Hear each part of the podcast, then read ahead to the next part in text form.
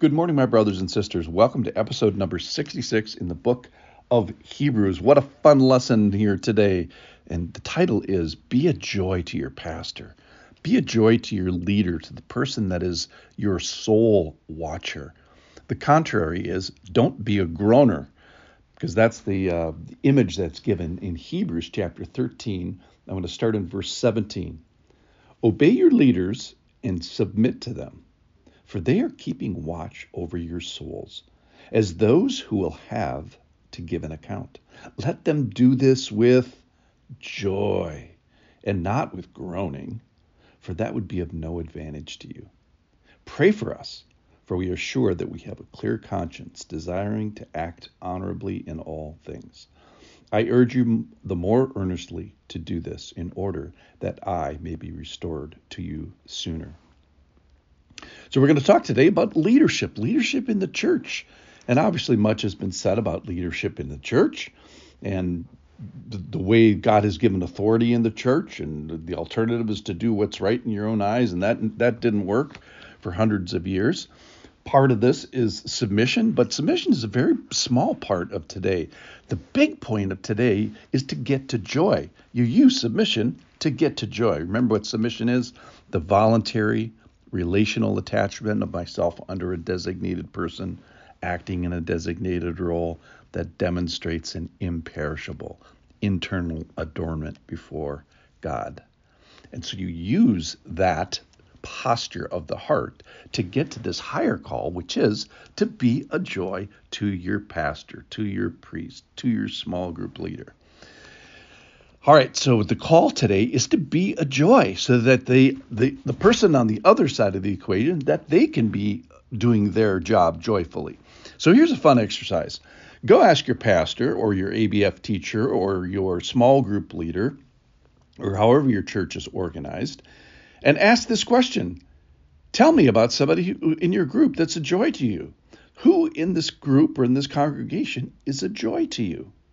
And kind of the alternative to that, that we should be thinking all the time is, well, how can I be a joy to my pastor? That's the real bottom line of this for, for most of us that aren't that aren't pastors.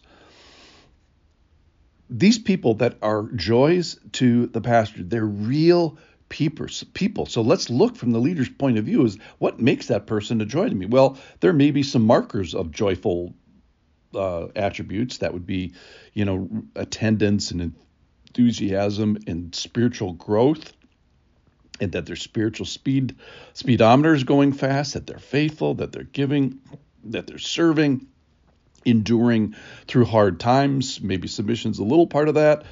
But tell me about somebody in your group that is a joy to you. Uh, or uh, rephrase the question. Tell me about somebody in your group that makes keeping watch over them which is the job of a leader makes that a jo- uh, makes that a joy.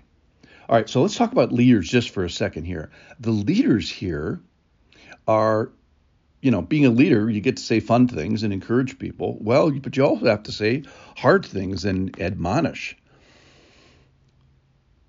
these people, their job is to keep watch and to shepherd your soul. So, what does that mean?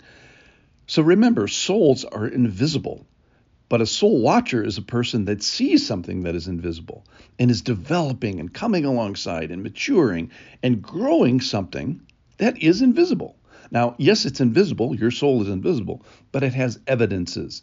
Some just came to mind obedience in baptism, uh, excelling in service um, becoming more awful, uh, full of awe about the word, uh, coming alongside other manifestations of hospitality, generosity, using your gifts, becoming a prayer warrior, uh, acting in wisdom. So there's all kinds of things that a, a soul watcher can see to give evidence of the invisible thing, which is, your soul. Now, the responsibility, so they, the, the leaders, they have to lead, they have to watch souls, and then they have to give, give an account, and they're supposed to be an advantage to you. So let's let leaders do their job. It's a huge job, soul watching, being accountable, being an, be an advantage to you.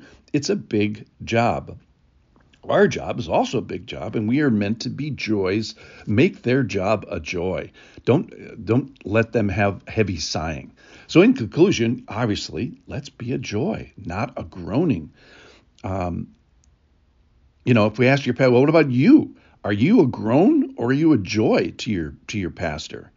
Let's appreciate the ones that are over us if we're if we're one of the the, the non-leaders. And if we ask your leader a question, tell somebody tell me about somebody in your group in your body of Christ that is a, has been a joy to you. Wouldn't it be fun if your name was on that list? So let's assess ourselves accurately. My prayer is for the joy makers for the people, not the groan, you know, let us be joy makers, not groan makers. Let's have this conviction of joy. Let's be grateful for the men and women that lead over us and keep watch over our souls. They're going to have to give account. They're the ones that are supposed to make their make an advantage for us. So pray for them. That's what this passage says is pray for them.